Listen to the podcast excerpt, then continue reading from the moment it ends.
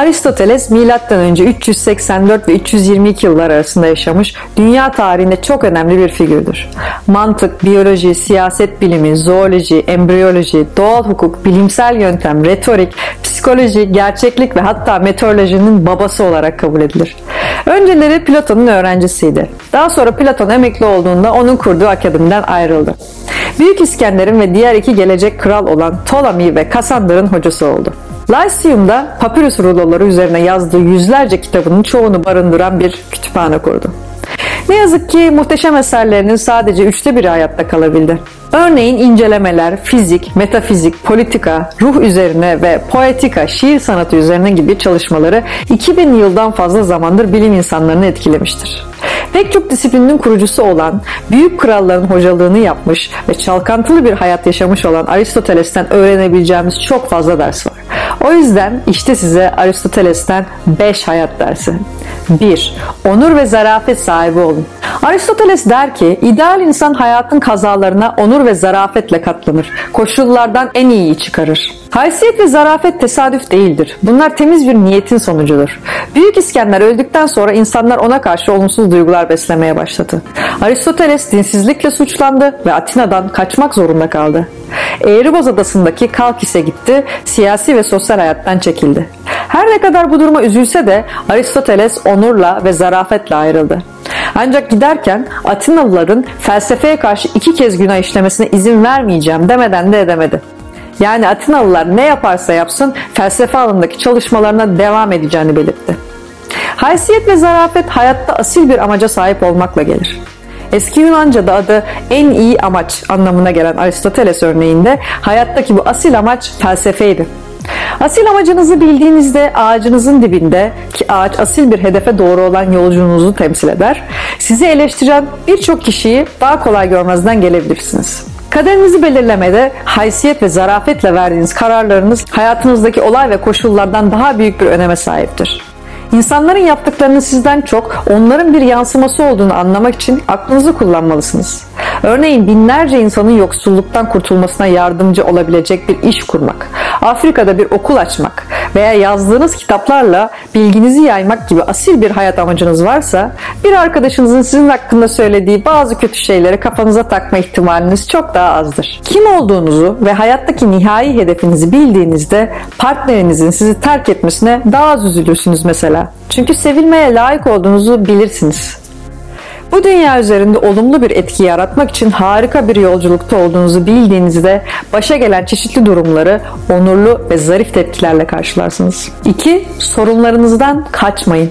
Aristoteles şöyle der. Beladan kaçmak bir tür korkaklıktır ve intiharın ölümü göze aldığı doğru olsa da bunu asil bir amaç için değil, bazı kötü durumlardan kaçmak için yapar. Hayatımızdaki her şey yolunda giderken iyimser olmak kolaydır. Ancak sorunlarla ve hatta trajedilerle karşı karşıya kaldığımızda bu çok daha zor bir hal alır. Sorunu çözebiliyorsanız çözüme odaklanmak ve çözemiyorsanız da bu durumla barışmak ve deneyimden alacağınız derslere odaklanmak önemlidir. Aristoteles Poetika, şiir sanatı üstüne adlı kitabında katarsis kavramını icat etmiş ve onu olumsuz bir deneyimin bize her zaman ahlaki bir ders verebilecek olması olarak açıklamıştır. Ancak sorun için bir çözüm varsa, değiştirebileceğiniz bir şeyse o zaman cesur olmalı ve gerçeklerle yüzleşerek onu çözmek için elinden gelen her şeyi yapmalısınız. Aristoteles Büyük İskender'in hocasıydı ve ona problemlerle yüzleşme cesaretine sahip olmanın ne demek olduğunu öğreten kişiydi. İskender büyük bir vizyoner ve stratejistti. Ordusu sayıca azken bile birçok savaşı kazandı. 200 filin eşlik ettiği devasa bir orduya karşı bile hiç çekinmeden savaştı. İnsanlardan, sorunlardan ve koşullardan kaçmadan önce gerçeğin gözlerine bakmak gerekir. Çünkü ancak o zaman çok korkutucu olduğunu düşündüğünüz şeylerin aslında düşündüğünüz kadar korkunç olmadığını fark edebilirsiniz.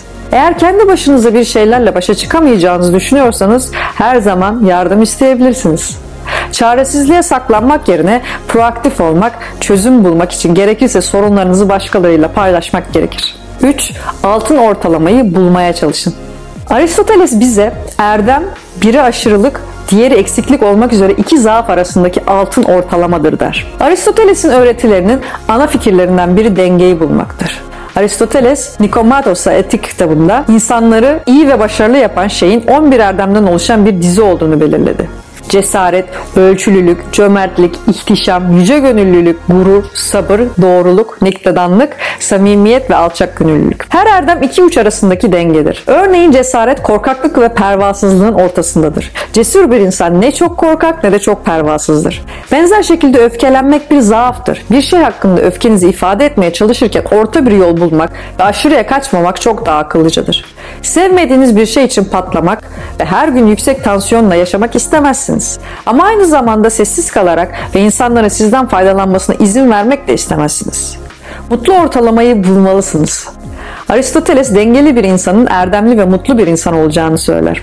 Her şeyin kolayca erişilebilir olduğu modern toplumumuzda çoğumuz bu kuralı uygulayamıyoruz. Ya aşırı tüketiyoruz ya da korku ve anksiyete ile kabuğumuzda saklanıyoruz. Ya zenginlik, gereksiz yemek ve alkol gibi aşırılıklara yenik düşüyoruz ya da eğitim, entelektüel uğraşlar ve sağlıklı yaşam tarzı aktivitelerine ilgisiz kalıyoruz. Hepimiz uyku eksikliğinin veya fazla alkol kullanımının sağlığımıza zarar vereceğini biliyoruz.